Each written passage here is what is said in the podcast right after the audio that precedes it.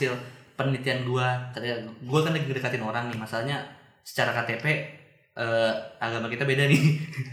Kalau secara keyakinan sama nih, sama-sama agnostik nih. Tapi kan gak kata-kata di K T P, strict aja. Kalau di K T P masalahnya gue Islam, dia ini apa ortodoks, Kristen ortodoks masalahnya. Terus terus. Uh, jadi uh, jadi gue uh, riset-riset gitu ternyata kalau Indonesia dia Islam ortodoks, dikit kan Kristen ortodoks. Oh dia Kristen ortodoks. Yang katanya dia apa eh kalau Kristen Ortodoks itu istri, apa sih Yesus punya istri. Hah? Iya. Iya, lu baca dah. Ortodoks. Oh, enggak ada gua pernah baca kayak gitu. Bukan bukan Katolik, bukan. Gua pernah bacanya ini, Yesus itu gay. Lah itu Ortodoks. Itu dari mana coba teori? Kenapa lagi? Soalnya dia gua pernah baca kayak kenapa dia cuma milih murid-muridnya dua belas kan, ada dua belas iya, cowok semua kan. Nah, karena sebenarnya dia gay tuh. Makanya dia gak mau milih cewek. Nah, ah, gue pernah baca yang kayak gitu. Nah, terus kalau di kisah itu tuh Mariam Mari, Mariam Maria Magdalena tuh perannya sebagai apa? Maria Magdalena itu tuh ini uh, dia uh, perempuan apa ya? Ah, cuma prostitusi tau gue kalau nggak salah. Antara prostitusi atau dia cewek yang udah gonta-ganti suami empat kali lupa sih gue. Pokoknya dia yang emang berdosa gitu. Terus dia diselamatin sama Yesus. Oh gitu. Tapi aneh sih menurut gue. Hah? Aneh karena gue baru dengar. Gue gue kira Maria tuh ibunya Yesus. Beda ada banyak. Oh, ada, ada, ada Maria banyak. Ibu Yesus ada. Maria, Maria Magdalena, Magdalena beda lagi.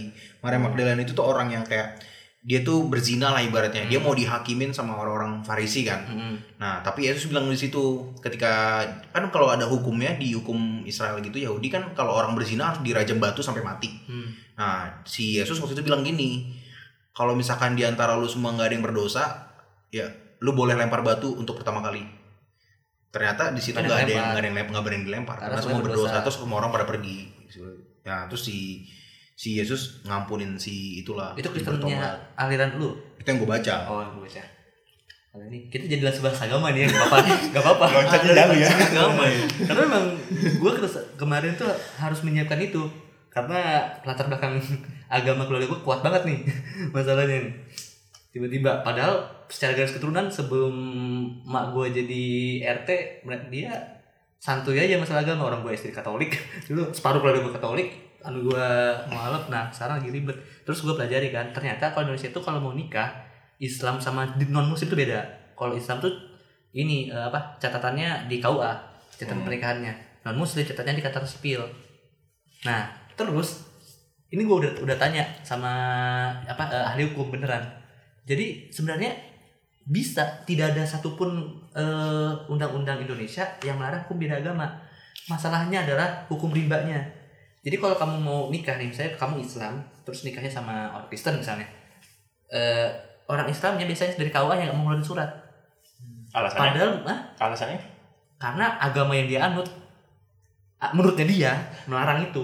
Hmm, nah, padahal Rasulullah punya istri orang Nasrani.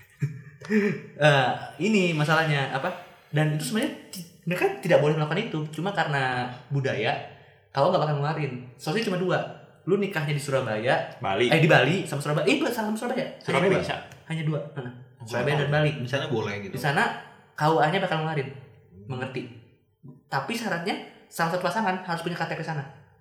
Hmm. Udah belajarin karena Bang Edmond itu istrinya Islam. Oh. Dia Katolik. Dan tidak ada yang ini, tidak ada yang pindah. Maka apa Kari apa eh, Nadim, iya, istrinya juga Nasrani, dia Islam, tau kan? Tau. Nadim eh, anu kita eh, Kemendikbud kita tidak berubah. Nah, Bapak Gojek Indonesia kan. Dan solusi paling gampang kalau memang nggak mau pindah K T P, nikah di Singapura, ada biro jasanya. Jadi kamu tinggal langsung di Singapura, ambil catatan di Singapura, langsung ke catatan sipil, langsung sah nikahnya. Itu banyak paketnya kemarin gue cek ada tiga juta, lima juta gitu, jadi banyak. Ada berapa teman-teman, bahkan teman gue bilang ada kan ya? Ada, teman gue ada. Tapi nikahnya di Singapura. Nikah di iya, nikah di Singapura, balik ke sini dan salah satu nggak perlu ngalah gitu kan. Gitu. Tapi menarik-menarik aja sih kehidupan orang beda agama. Nah, gue yang gue percaya, uh, lu the truly apa uh, bener-bener gue akui kalau lu tuh cinta dia se apa seluruhnya. Ketika lu bisa ngebiarkan dia dengan apa yang diyakinin sih, menurut gue. Mm-mm, setuju gue.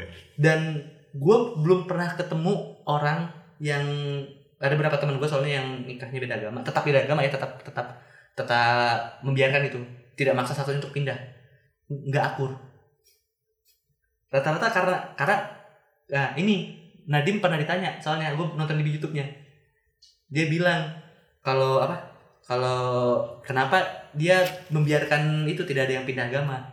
Nah dia bilang itu itu sebagai bukti kalau kami nggak bakal lain apa e, bertengkar sangat besar gitu, karena toh aku aja bisa bisa tidur sama orang yang sampai mati percaya kita beda gitu, itu bukti kalau gue bisa nerima dia beda gitu. Nah pada pendapat itu menarik banget sih bagi gue, karena gue ngerasa kayak judul kedepannya nih beda dengan K T P gue. Lu K T P lu sebenarnya apa sih? Islam K T P-nya. Tapi yang lu yakinin? Agnostik. Kenapa lu ngeyakinin agnostik? Ini kan lagi bicara nikah ya, kenapa jadi agnostik nih?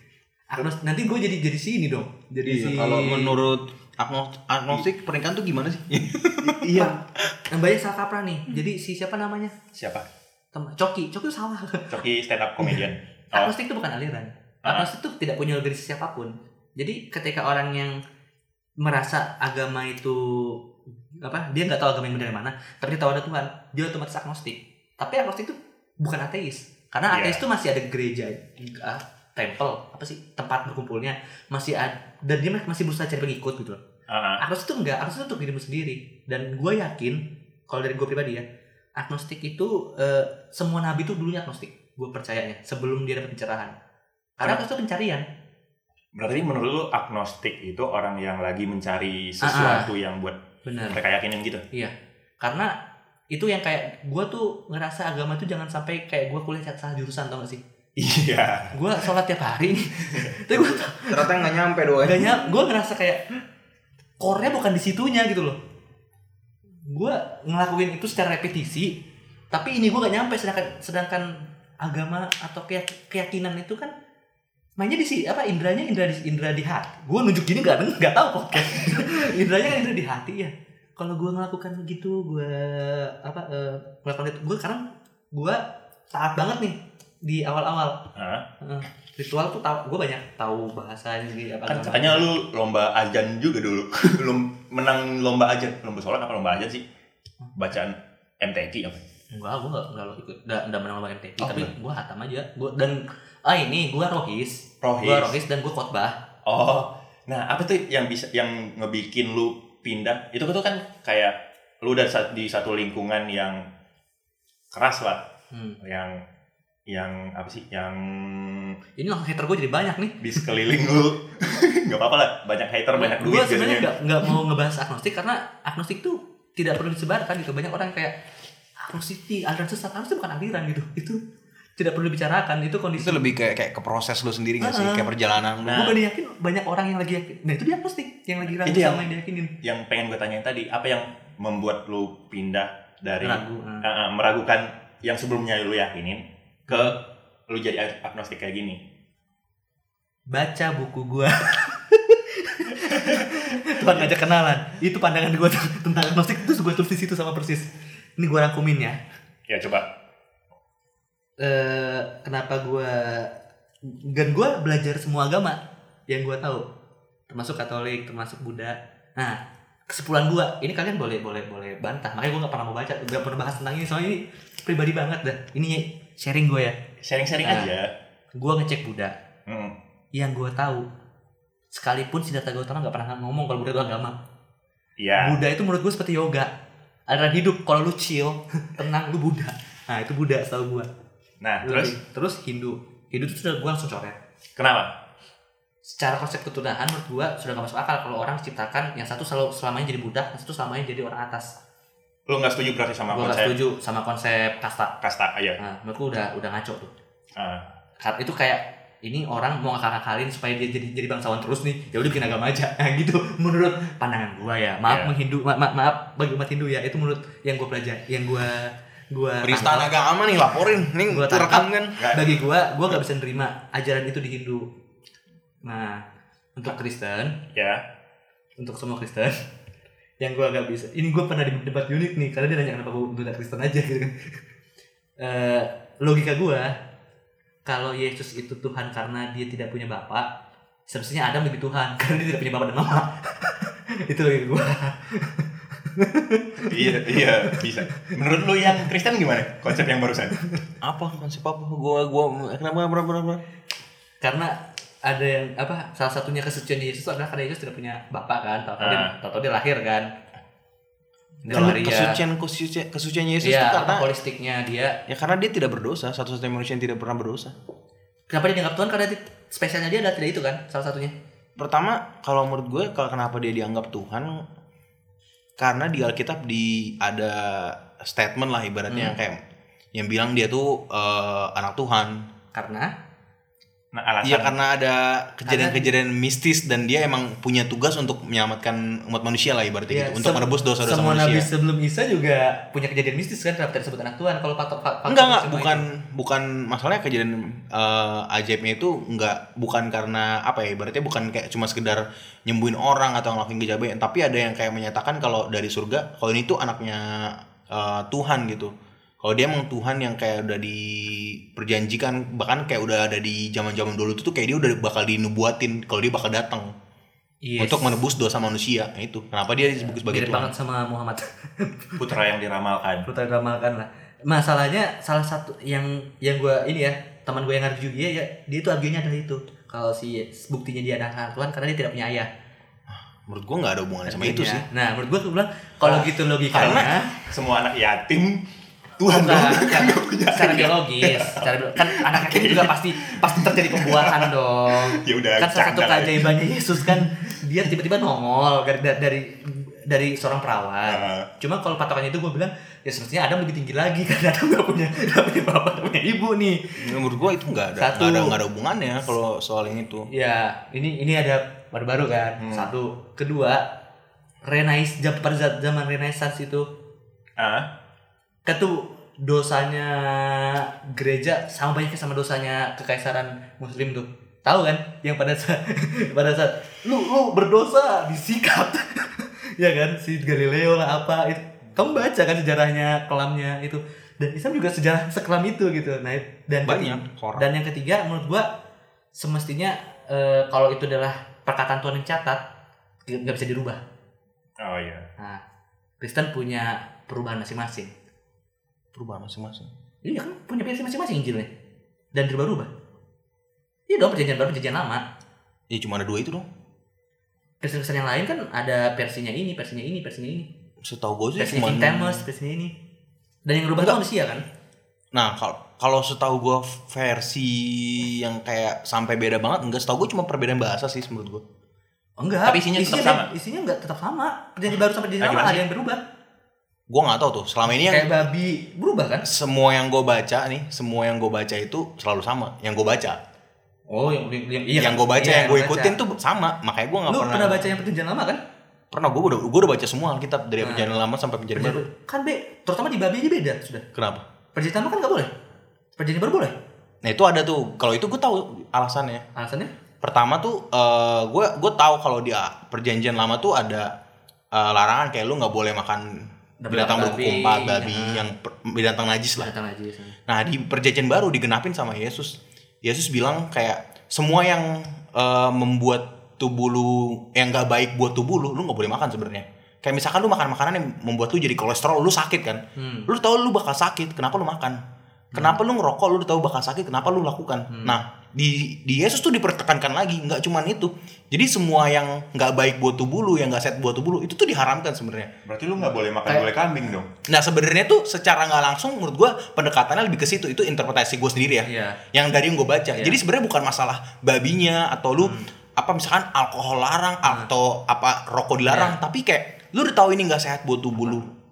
Ya kan lu udah lu tahu ini nggak sehat buat tubuh lu. Terus lu nih nggak bagus buat tubuh lu. Tapi kenapa masuk lakuin? Nah itu yang dilarang sebenarnya. Oh, poin gue di situ. Berarti Uh, poinnya tuh ada di tubuh masing-masing ya. Di tubuh manusia. Poinnya perjanjian baru tuh adalah hadis.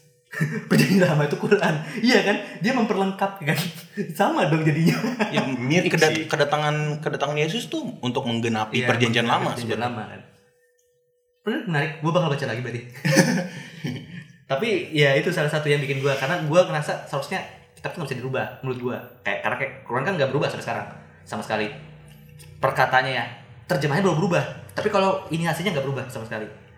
Makanya terjemahannya, terjemahannya orang masih, karena kan kalau kamu tahu Quran itu, ini belum gue belum jelasin kenapa gue berhenti Quran ya, tapi gue jelasin dulu yang bikin apa gue ngerasa Kristen itu begitu ya. Gitu karena e, kalau di Quran itu yang bikin orang berdebat sampai empat mazhab karena gak ada yang bisa nerjemahin secara benar, karena Quran itu bukan bahasa bukan bahasa Arab, pakai huruf Arab tapi bahasanya bukan bahasa Arab. Bahasa apa?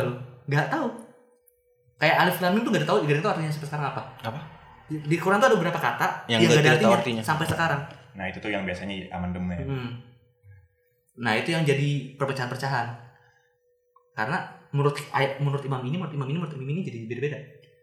Nah kan Kristen udah tuh. Nah, kenapa nah, gue berhenti Islam? Agama yang bahaya nih, yang rada bahaya buat dibahas nih, dibahas dulu dikit. Gue nggak bilang Islam salah loh ya. Ini pencarian diri gue. Eh gue nggak bilang Islam loh barusan. Kan sebut semua. Kan gue suruh nyebut diri gue agnostik. Kalau K T P gue, K T P gue Islam. Tapi menurut Menurut peraturan pemerintah tahun dua ribu sembilan belas itu sudah boleh naruh di K T P tulisannya lu ilmu apa? Lu penghayatan. Penghayatan nama penghayatan. Agama lu. Penghayatan enggak boleh. Karena kalau di Kalimantan ada agama penghayatan. Nah, kenapa lu belum percaya sama Islam yang lu yakinin dari kecil? Karena menurut gua Tuhan belum menjawab anak yang baru lahir di sniper. Ah, maksudnya gimana sih? Anak yang baru lahir di sniper? Hmm. Ini gua pernah debat sama si Genhard. Nah. Masalah uh, apa uh, Tuhan itu ini kan apa punya rencana. Sama lu juga pernah debat yang masalah bakteri dan sebagainya. Masalah apa? Masalah yang bakteri dan sebagainya. Enggak, kan pernah. Sama gue nggak pernah. Magianak kali. Bakteri. In, intinya ya, yang bikin gue ragu. Sebenarnya ada pernah terjadi gue cuma cuma nggak bisa ceritain. Tapi gue pakai analogi aja. Uh-huh. Karena terjadi beneran di Palestina terjadi beneran. Anak baru lahir, anak saya pernah mati. Secara konsep. Soalnya kan Tuhan itu kan ngasih kebebasan bagi bagi umat yang diciptakan, ya kan. Pasti mereka masing-masing punya tujuan hidup. Apa tujuan hidupnya bayi yang baru lahir kelas sniper? Mikir aja belum bisa ya. Apa yang bisa dilakukannya? Buat buat berusaha seumur berusaha semampunya dia untuk tetap hidup. Ngapain dia hidup kalau dia langsung mati di umur di? di uh, kenapa lu nggak berpikir anak bayi itu diciptain buat orang lain misalnya? Tidak. Maksudnya ada anak bayi lagi mau di sniper nih. Hmm. Itu tuh sebenarnya diciptain buat seseorang yang pengen ngelindungin dia tapi gagal. Berarti dia tidak punya hak sama sekali buat kehidupan diri sendiri dong. Berarti Tuhan mencoba membedain. Oke, masuk akal sih. Iya kan? Mm. Gue ciptain lu cuma buat dia nih. Lu gak ngerti. Gue juga pingin jadi YouTuber gitu. Bayangan gue ya. Nah, nah menurut dan gue soal nanya itu. Di semua cara berdoa yang gue tahu sampai ke cara doa animisme. Dan gue belum nemu ininya. De, apa belum nemu apa tandanya. Menurut gue sih semua agama ngajarin kalau Tuhan tuh bakal ngajarin, ngajarin tanda. Tapi gue percaya karena sampai sekarang gue masih belum mati dan gue kasih ma- dikasih makan sama rezeki gitu kan, ditolong. Mungkin memang Tuhan nyuruh gue gini dulu, lu cari aja dulu.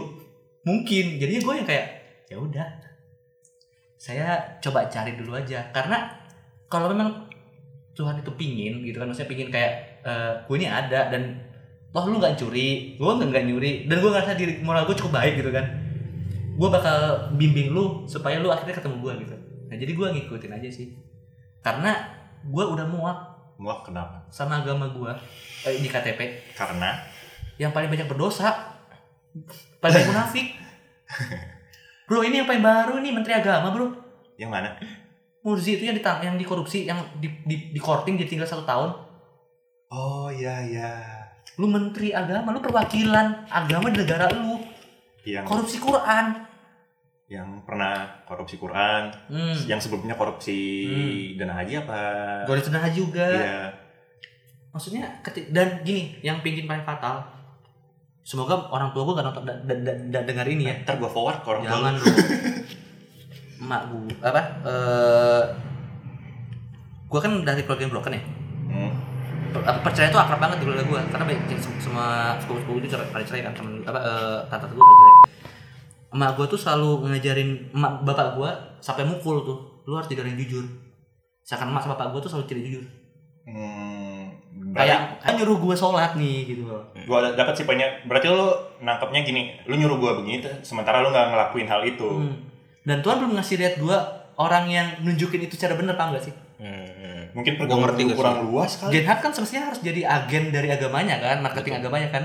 Nah, marketing Islam itu semuanya menakutkan bagi gua yang gua lihat.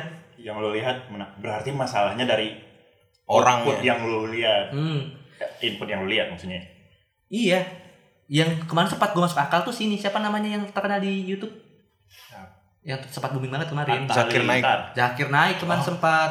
Tapi kan Zakir Naik kan sudah dianggap ini teroris. Teroris di dianggap P. sesat juga. Menurut gue dia salah satu yang bisa menjelaskan dengan dengan cukup ini gitu. Kayak gue kenapa gak makan babi walaupun gue gak, gak Islam, gue tahu alasannya udah secara kimia. Tapi menurut gue Zakir Naik tuh nggak ini loh, nggak fair dalam berpikir loh. Gue bilang sempat kan, gue gak, gak bilang gue yakin sampai sekarang kan. Uh, Masih yang salah. Gue bisa ngomong itu karena ada gue uh, gue dengar di YouTube juga sih. Uh, dia bisa bilang ini uh, Nabi Muhammad Isra Mi'raj alasannya. Itu kan secara ilmiah gak bisa dibuktiin. Hmm. Dia bisa bilang alasannya itu karena keajaiban Tuhan. Hmm. Nah sementara kenapa uh, Yesus dilah- dilahirin eh, Yesus anak Tuhan, dia gak bisa bilang itu keajaiban Tuhan. Menurut hmm. gue itu double standard. double standard Itu kan sesuatu yang gak bisa dibuktiin secara ilmiah dua-duanya. Dan yang paling fatal, gue dilarang nulis. Nulis apa? Menulis. Skill menulis gue tuh skill yang dilarang sama keluarga gue. Karena dulu gue waktu masih gue dari kecil suka nulis, uh-huh. gue nulis tentang cerita detektif di Rukiah. Karena uh-huh. karena kata mereka itu gue merasa seolah-olah gue Tuhan.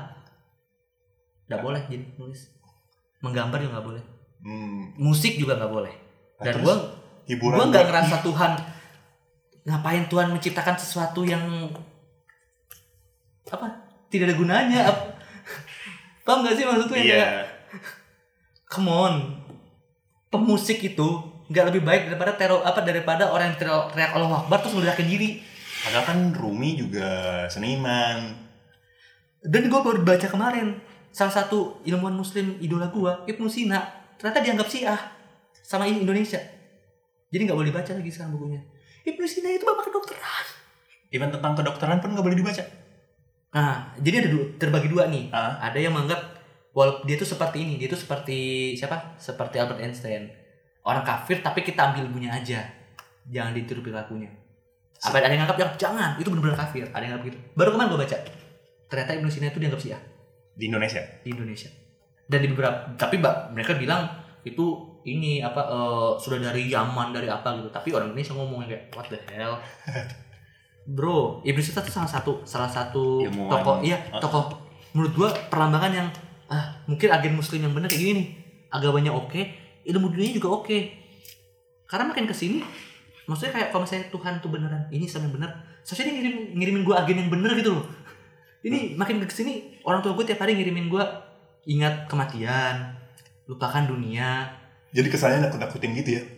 Iya kalau gue, ngapain kita ke dunia kalau yang gue pikirin harus akhirat doang. Gue pernah baca buku di musola di kampung gue, dipukul dong buku gue. Baca buku fiksi nih? Bukan, buku kimia, besoknya gue ujian. Oh, ke- itu lucu sih, kenapa sih? Gak dibawa mati. Hmm. Kenapa kamu gak ngaji? Ya kan di musola. Kan kimia pakai bahasa kimia, bukan bahasa. Gue jawab gini sampai ditampar. Pak, kalau semua orang cuma belajar bahasa agama, Bapak telanjang. Karena itu pakai ilmu tekstil. Ditampar gue. Nah, maksudnya agen yang yang didekatkan ke gue, kalau Tuhan tuh punya rencana, begitu semua. Tapi kalau suatu saat nanti lu ketemu orang yang menurut lu ideal gimana? Ya berarti gue eh, agamanya dia gue kayaknya. Uh. Agamanya dia gue kayakin berarti. Hmm? Kalau dia bisa, berarti gue ngerasa oh, ini Tuhan yang ngirimin ini. Entah agama pun apapun itu ya. Nah, gue pernah nemuin beberapa figur nih. Hmm. Gue sebut kayak Quraish Shihab, hmm. Gusmus. Nah, Quraish Shihab itu oke okay tuh. Menurut lu mereka gimana?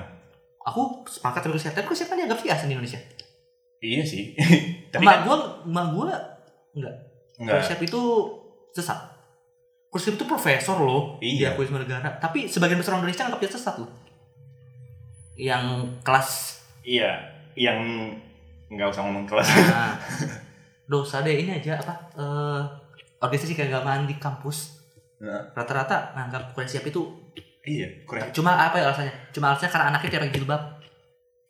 Iya, gue juga, gue juga jarang ke, nemuin Quraish Shihab dipanggil ke kampus buat ngisi seminar-seminar gitu. Iya. Internasional padahal banyak. Internasional banyak. Heeh. Uh-uh. Quraish Shihab itu bisa enggak bisa ini tahu dia enggak setuju sama kamu, tapi dia bisa bikin yang kamu enggak setuju itu tidak jadi ancaman gitu, paham enggak sih? Kayak kita tadi begini nih, kita enggak jadi musuh habis itu. dia bisa yang kayak mungkin dia jawabannya dia misalnya kayak, aku nih masih harus makan apa? Aku baru mualaf, tapi gue nggak bisa lupain makan babi nih. Gimana ya nggak makan babi? Ya mungkin proses masih di situ. Mungkin sepuluh tahun lagi baru kamu nggak makan babi. Kalau sekarang makan babi nggak apa-apa, makan aja. Yang penting kau beriman. Dia bisa jawab kayak gitu. Quraish Shihab. Bagi banyak orang itu salah. Nggak boleh lu begitu, nggak benar. Bagi gue itu benar, pendekatan yang benar. Kalau orang lain lebih ke judgementnya, lebih segala macam. Hmm. Kalau dia lebih ke pendekatan humanis gitu. Hubungannya nggak sih hmm. menurutku? Kan benar dong. Semua orang kan punya proses. Hmm. Banyak orang nggak, Indonesia menurutku nggak nggak menghargai proses gitu loh. Gue kan dari kecil tuh sekolah Islam ya. Hmm.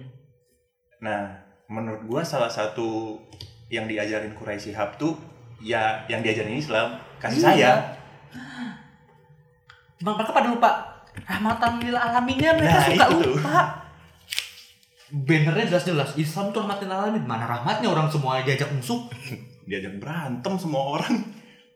Itu yang bikin gue iri gitu. Iri bahasa Inggris ya, iri. Jadi apaan sih? En- envy, jealous.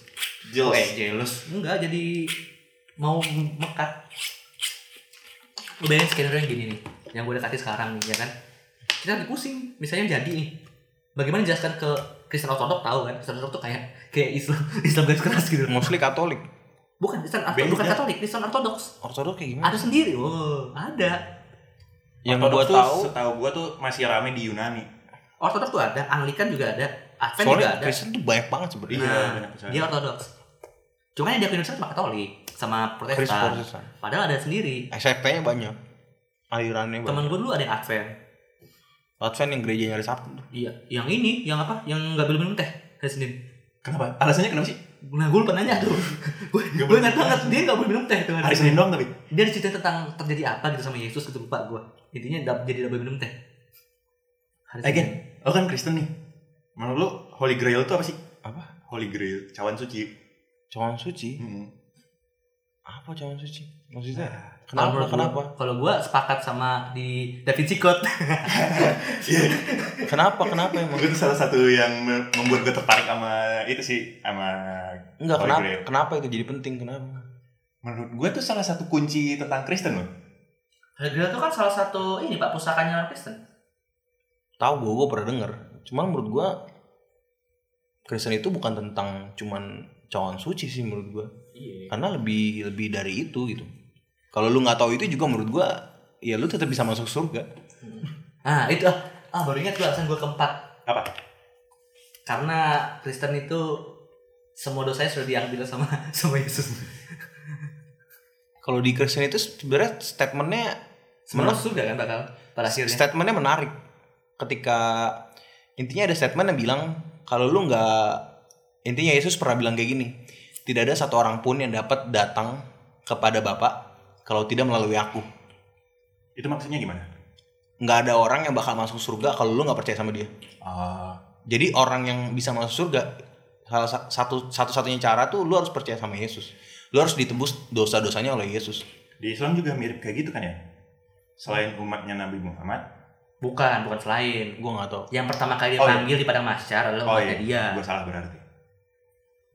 Jadi memang agak mirip-mirip sih. Cuma kalau di Yesus tuh sudah jamin tuh. Hmm. Lu jadi pengikutnya dia, lu langsung masuk, langsung masuk jalur jalur jalur V I P. Nah itu gue gak bisa terima sih.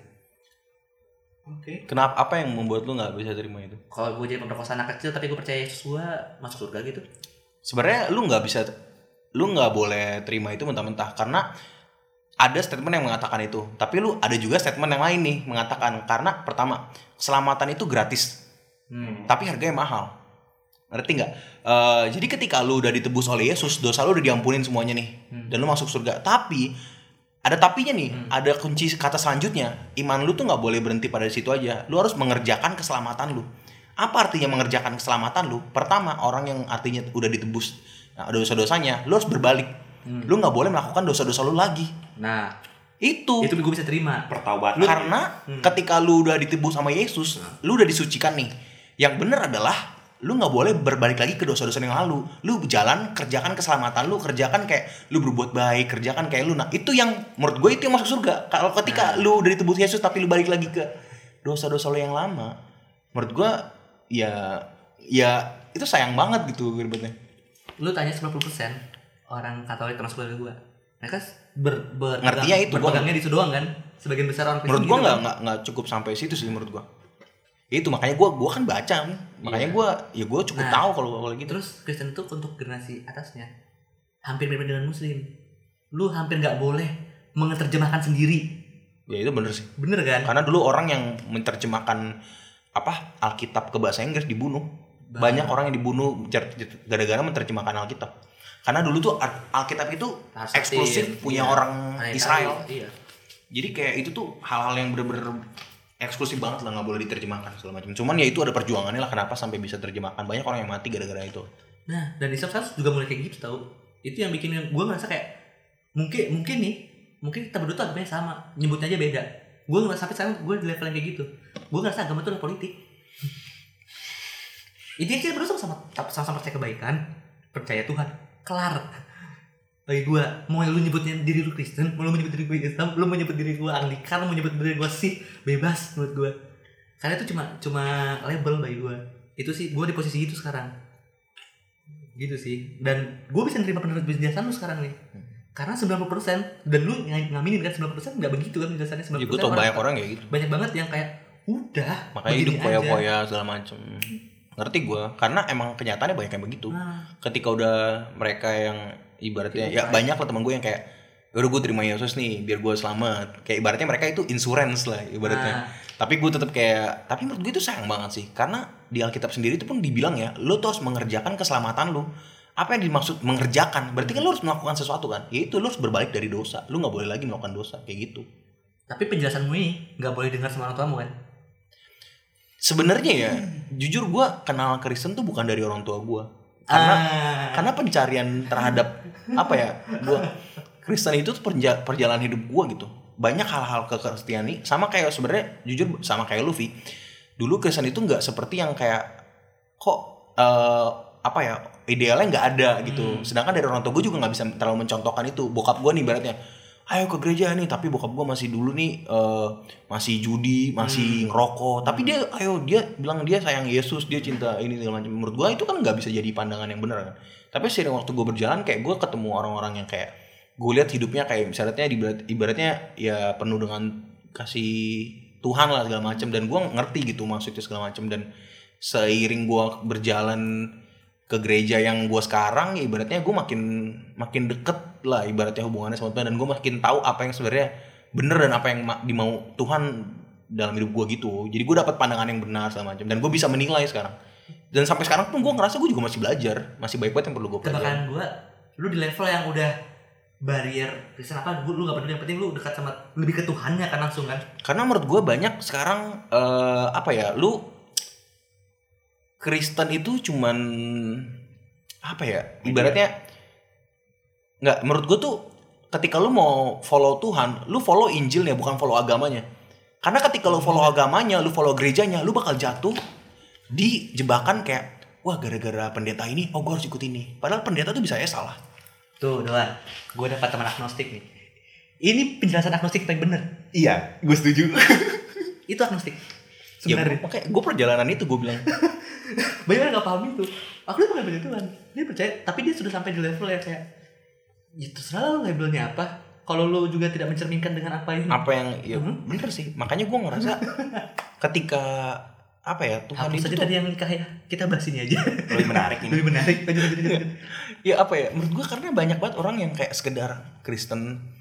Menurut mereka tuh Kristen itu agama, Kristen itu gedung, hmm. Kristen itu jemaat, Kristen itu kayak Uh, Lompo, tata ibadah segala macam. Tapi menurut gue gitu ya. Iya, menurut gue tuh agama itu tuh apa ya?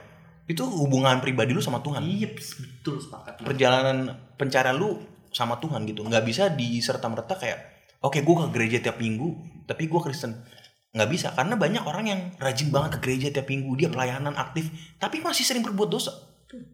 Jadi gue enggak bisa bilang kayak lu harus Kristen supaya lu masuk surga. Sedangkan sedangkan sendiri Kristen sendiri ya itu yang gue baca dari Alkitab awalnya itu Kristen tuh komunitas bukan sebuah agama. Jadi dulu tuh ada orang-orang yang kumpul-kumpul yang sama-sama kayak, pengen. Kalau kita naik ke atas kayak Buddha Bapak.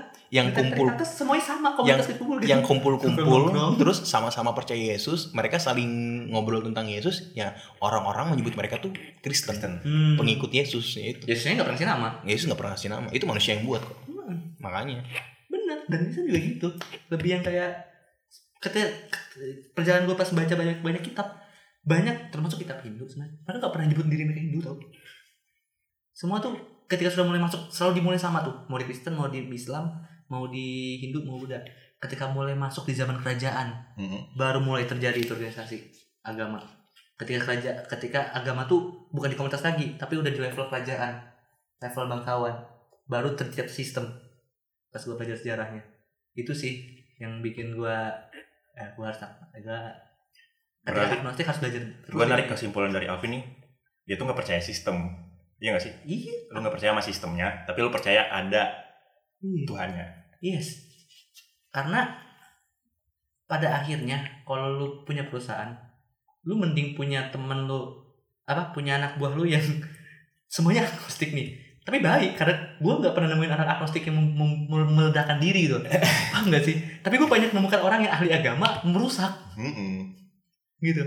Belum pernah ada satupun ditangkap nih dia ngaku, gue agnostik gak ada. Karena harus dari diri. Harusnya bukan agama, bukan aliran. Harusnya kayak, ini orang lagi lagi apa, lagi pemanasan. Nah, harusnya itu pemanasan di agama menurut gue gitu. Bukan aliran tertentu. Jadi ketika kayak, cok, yang, ayo lebih baik kalau agnostik. Menurut gue salah sih ketika orang mengajak orang lain untuk agnostik. Uh, setuju sih. Itu bukan aliran. Banyak orang sebenarnya agnostik tapi dia, dia gak ngelabel dirinya aja gitu. Gitu.